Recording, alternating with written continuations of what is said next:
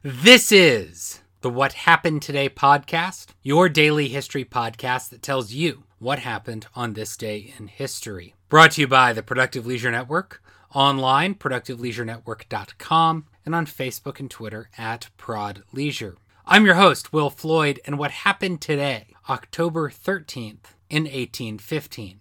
Joachim Murat, the former King of Naples, was executed by firing squad in Pizzo Calabria in southern Italy. At the time, the Kingdom of Naples really referred to the southern half of the Italian peninsula. And Murat had been King of Naples from August of 1808 until May of 1815. He was put there thanks to the Napoleonic Wars. Murat was one of Napoleon Bonaparte's key generals. And after Napoleon had become Emperor of France and was expanding his domains throughout Europe, Murat was a great asset. He also was Napoleon's brother in law, having married the Emperor's younger sister, Caroline. But Murat also got his status in Napoleon's regime thanks to his own abilities. Although two years older than Napoleon Bonaparte, he too had become a notable commander in his 20s during the 1790s, when the exact political status in France was quite unclear. The revolution in France went in 1789 first as a petition to make the monarch more accountable to the people, and then it sought to actually curb the full power of that monarch, Louis XVI, and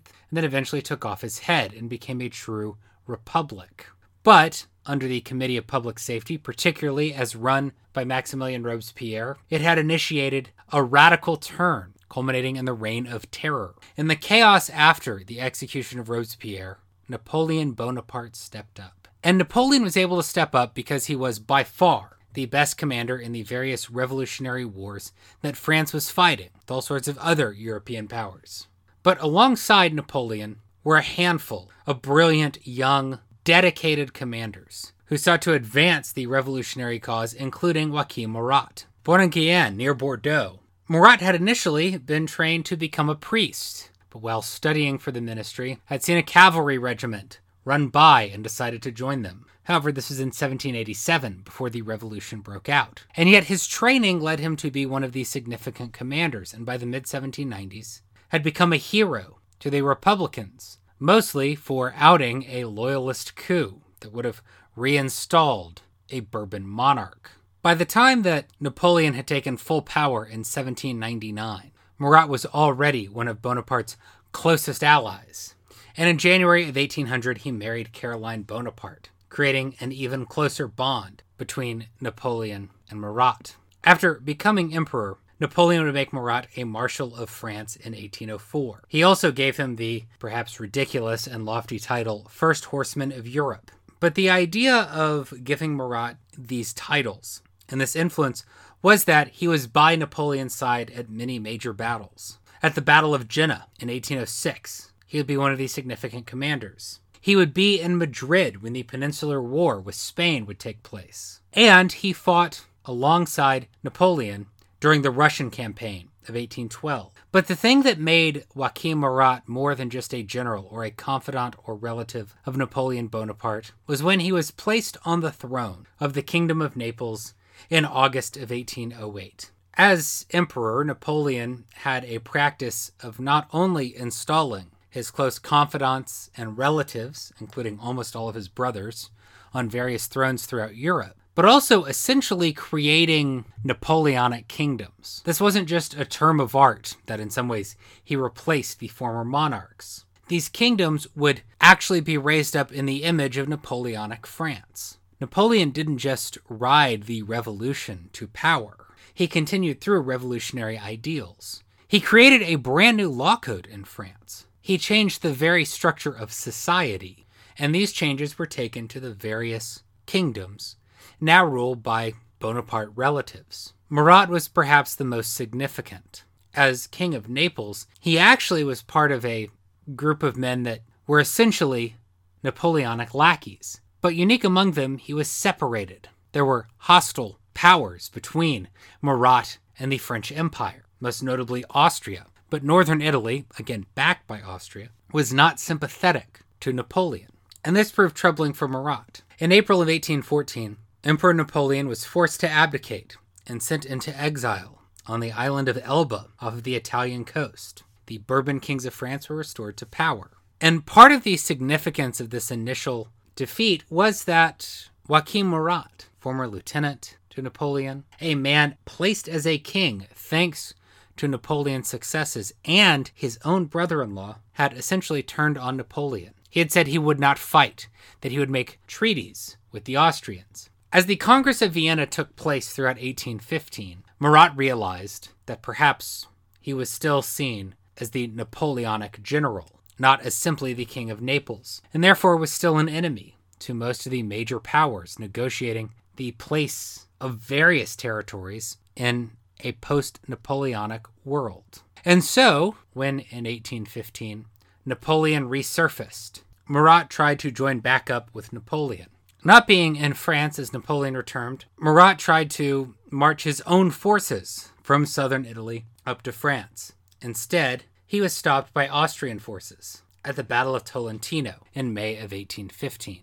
Napoleon, meanwhile, would be defeated at the Battle of Waterloo, present day Belgium, in June of 1815. This put Murat in a difficult place. Napoleon Bonaparte was now at St. Helena in the South Atlantic, a remote island that was much, much, much more difficult to escape from. Murat, meanwhile, was still, technically speaking, the King of Naples. But very few people wanted him on the throne, including the great powers of Europe. And so instead, he went to Corsica, Napoleon's home island in the Mediterranean, and tried to work out a way to regain his throne. He had about a thousand followers with him and decided that the best thing would be to raise an insurrection in Calabria, to the south of the actual city of Naples. It is telling that Murat thought this would work. After all, he had been king of Naples for seven years. And although there were some political differences with the great powers, he was not overthrown in a popular uprising or even really threatened during his time as King of Naples. The Napoleonic ideas were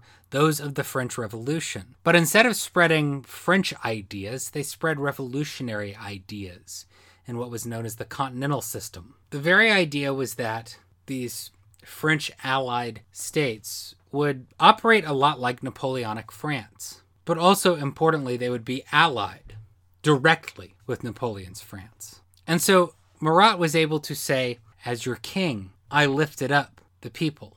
I worked on behalf of the everyday laborer. I was there for the common man, over and against the nobles who had ruled you previously. On the other hand, he was a French invader. And so, upon trying to retake his throne in 1815, he went to the small port town of Pizzo. Trying to rally support as soon as he landed, he failed almost instantly. The crowd was, in fact, so hostile that he was captured almost immediately and King Ferdinand IV, who both preceded and succeeded Joachim Murat as King of Naples, ordered his imprisonment. At the Castello di Pizzo, a little castle defending the harbor, he was held for a handful of days. On October 13th, King Ferdinand, consulting with the British and the Austrians, said that he would be condemned to die. Even in his moment of execution, Joachim Murat cut a striking figure. He was known as the Dandy King for the way he dressed, but he was also a brilliant soldier and brave commander. And so he said, I do not need to be tied to a post, or sat in a chair, or even need a blindfold, all of which were traditional for firing squads.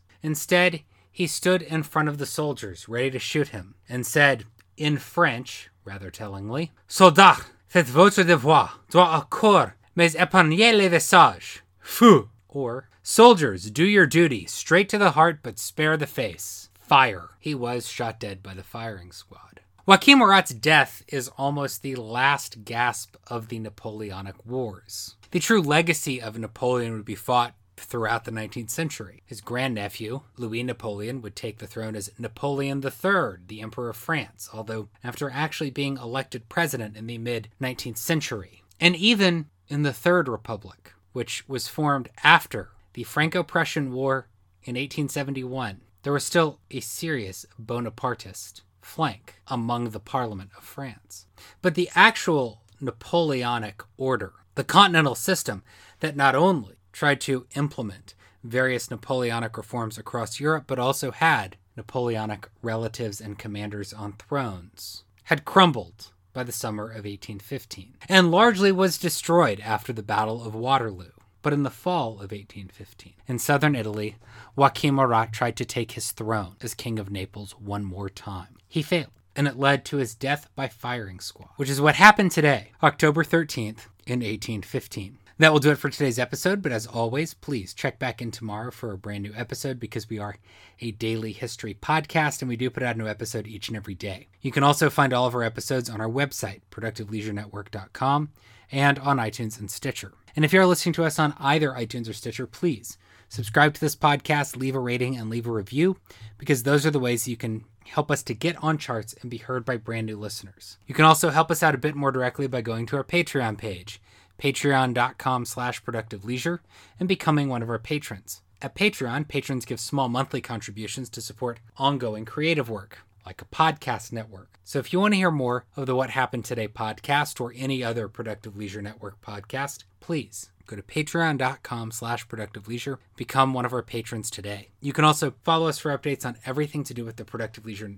network on facebook and twitter at prod leisure thanks for listening and see you tomorrow